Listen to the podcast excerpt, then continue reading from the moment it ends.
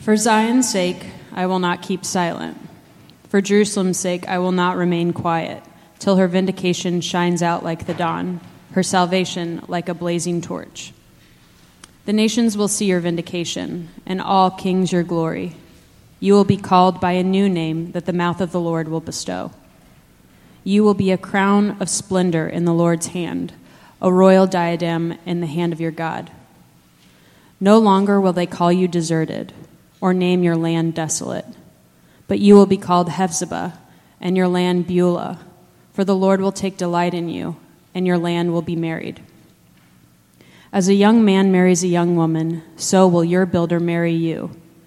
As a bridegroom rejoices over his bride, so will your God rejoice over you. I have posted watchmen on your walls, Jerusalem. They will never be silent day or night. You who call on the Lord, give yourselves no rest, and give him no rest till he establishes Jerusalem and makes her the praise of the earth. The Lord has sworn by his right hand and by his mighty arm Never again will I give your grain as food for your enemies, and never again will foreigners drink the new wine for which you have toiled. But those who harvest it will eat and praise the Lord, and those who gather the grapes will drink it in the courts of my sanctuary. Pass through, pass through the gates, prepare the way for the people. Build up, build up the highway, remove the stones, raise a banner for the nations. The Lord has made proclamation to the ends of the earth. Say to, to daughter Zion, See, your Savior comes. See, his reward is with him, and his recompense accompanies him. They will be called the holy people, the redeemed of the Lord, and you will be called sought after, the city no longer deserted. The word of the Lord.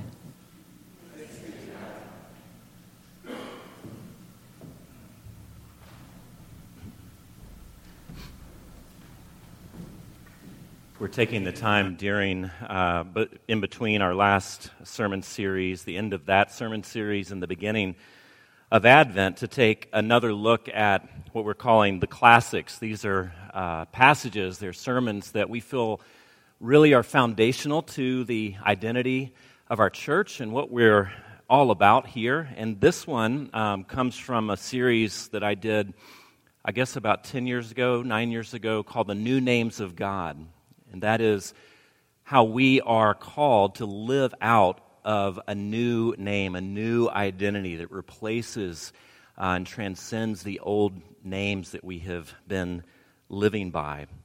And in 2008, uh, police in Croatia found the dead body of a woman that no one was looking for.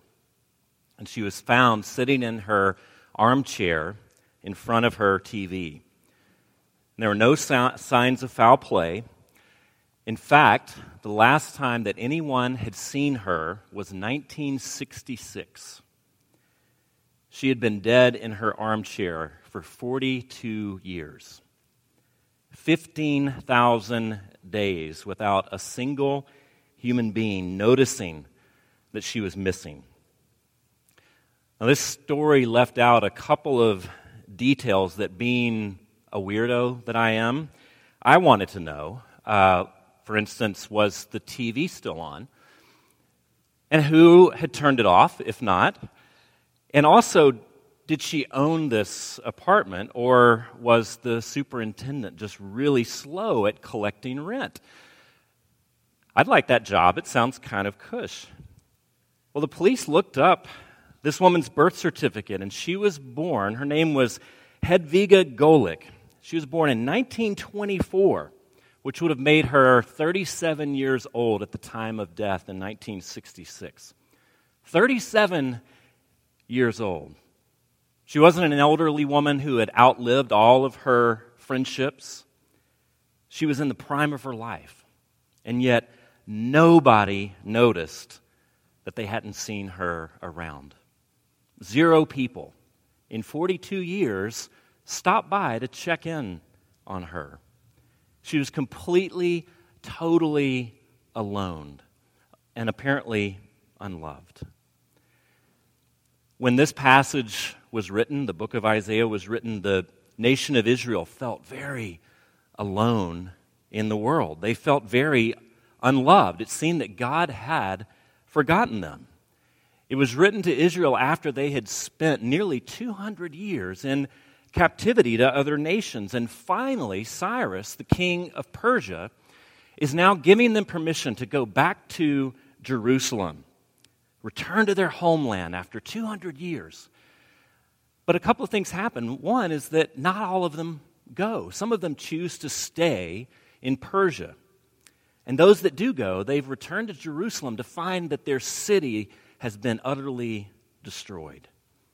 And the re- rebuilding effort that begins hits snag after snag, and it's not going so well. And that's the context that Isaiah is written into. In this context, I, Israel's circumstances had named them. In verse 4, we read that other people talked about Israel as the nation that was deserted and desolate. They were named by other nations as desolate, as a deserted people. Their identity, you see, had been shaped not by the glory days when the kingdom was huge and militarily powerful, the glory days of David and Solomon. But their identity was shaped by their slavery, by being forgotten by God, the forgotten children. And through Isaiah, God wants to tell them that in fact He hasn't forgotten them. He can't forget them, you see, because they are His delight. And He tells them that, and He tells them, secondly, that they are sought after. Not forgotten, but sought after. He says, No longer will they call you deserted or name your land desolate, but you will be called Hephzibah and your land Beulah, for the Lord will take delight in you, and your land will be married. Shakespeare's line about all the world being a stage has never been more true than perhaps it is today when we have dozens upon dozens of social media sites that are inviting us to put our lives on constant display. And the largest, of course, probably the most hated, is Facebook. We use it, but we hate it at the same time.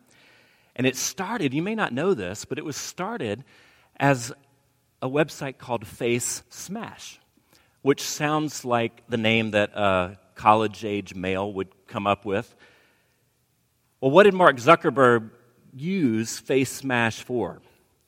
he took pictures of women and put them side by side and had Harvard vote on which one was better looking, which one was hotter, of course. Now, as deeply perverse and sad that is, it wasn't even original because there was a very popular site at that time called Am I Hot or Not? And millions upon millions of people put their own pictures on this site so that they could be rated on a scale of 1 to 10, 10 being hot and 1 obviously being not. They willingly subjected themselves to being reduced to a number based upon one photo. They willingly subjected themselves to be mocked by comments that were degrading and stunningly cruel. Why would anyone do this?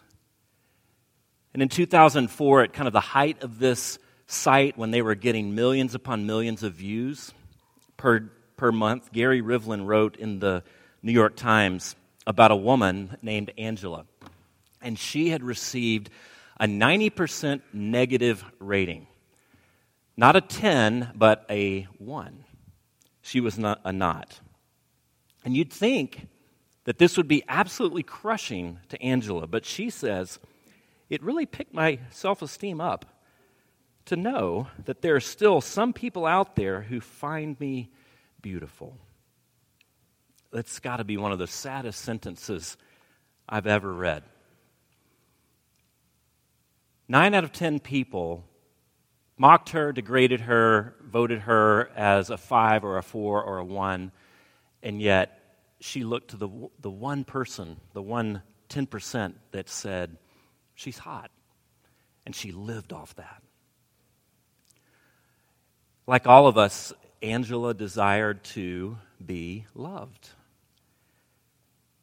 And the Christian story tells us that we are made this way, that we are created to desire love and to desire to give love, to be in loving relationships.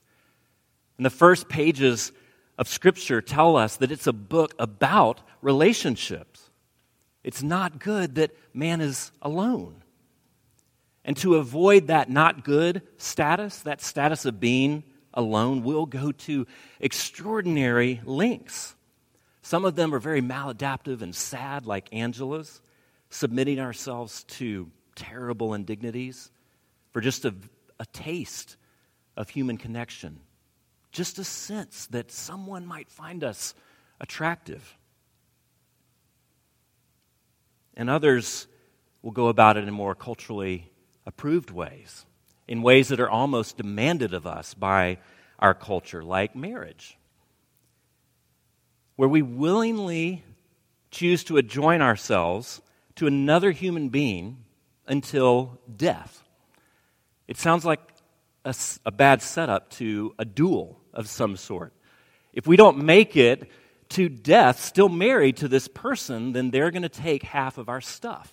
That's what we're signing up for. And yet we do it. It's expected of us. And we enter in with great joy and expectation. Marriage has this tremendously high failure rate and a great risk of losing our happiness, losing what we have, and we still do it. Marriage, you see, is seen as a cure for our aloneness. It's an answer to us being alone in this world, being lost in this world. And it does have profound power to re narrate our lives, to silence the disapproving voices from our past. And on the other hand, the positive power is that we can endure the worst that life can throw at us if we know that this one person who we love delights in us. If we know that they find us lovely, if we know that they are our everything, if we know that we're safe with this one person, then we can face life and we can endure human indignities. And so, no wonder Jesus chooses marriage to illustrate the kind of relationship that God wants to have with us. And Isaiah says this very same thing. Instead of deserted and desolate, you will be called Hephzibah. That means my delight is in you. And you will be called Beulah, which means married. It means covenanted together. As a bridegroom rejoices over his bride. That is, at that moment where marriage is everything perfect and you haven't encountered all of the difficulties, you've encountered the power to narrate your life in positive ways and to make you feel so wonderful, and not yet that really negative side of marriage that unhealthy marriages can really drive us into the ground and be the most lonely place on the planet. When a bridegroom sees the bride in that moment, that is what God is trying to capture, that that's how he thinks of you. That that's the relationship that he wants to have. As the bridegroom rejoices over his bride, verse 5, so will your God rejoice over you. These are things that all of us long to know, that we long to have solved in our lives, that there is someone that rejoices over us, that there is someone that will go to any length to rescue us, to have us, to be in relationship with us. These are things that we all long to know. These are things that we need to know as human beings. And marriages, you see, are haunted.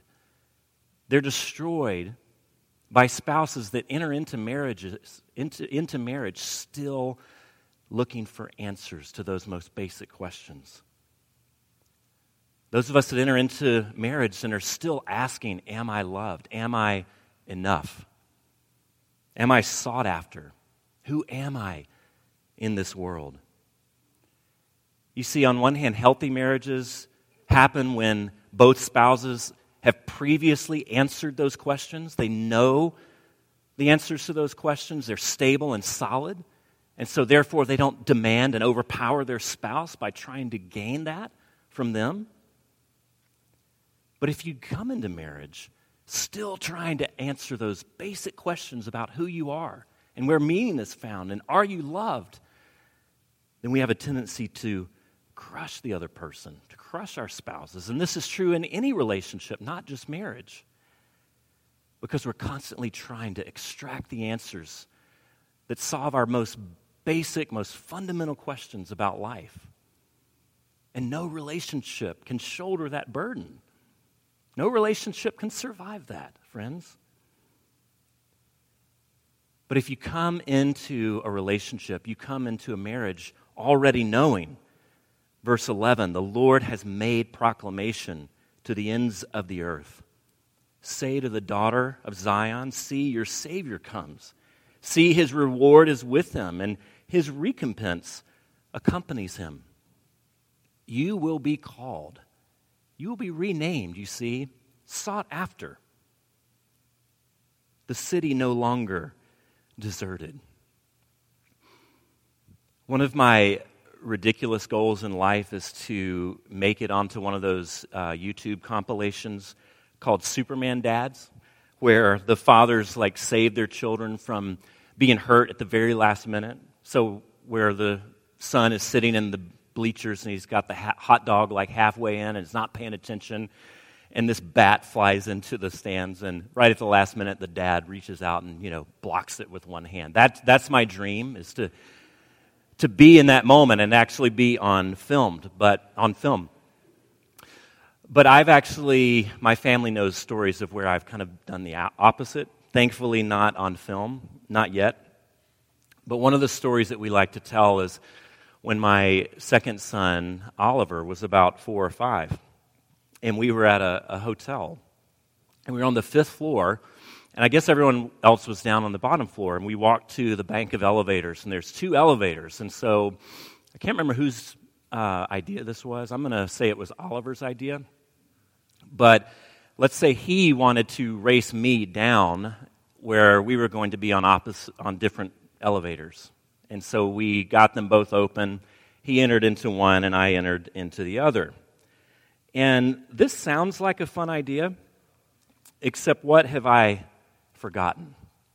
Any really smart parents out there, you'll know that what I've forgotten is that if anyone on floors four through two presses the button, they need the elevator, one of those elevators is going to stop. Well, it turns out it was Oliver's elevator that stopped on floor three. But when you're in a hotel, you know that most floors look exactly the same. And so he just saunters out, thinking, I've won. I've beat my dad. And he was looking for me to let me know that I guess that was what he was doing. He kept walking and walked all the way down the hallway and took a left and kept going. So mine goes straight down to the bottom floor. And I walk out thinking, I have won. And so I turn to the other elevator, you know, and I can't wait because this is, you know, a dad's perfect moment. It's to let your son know that you have won. And I just couldn't wait for the doors to open so I could say to this four or five year old, I've totally smoked you. I beat you. But he didn't step out. In fact, there was some stranger on the elevator, and I was now in a blind panic because I didn't know where Oliver was. And so I made for the stairwell and started running up the stairs, opening every door.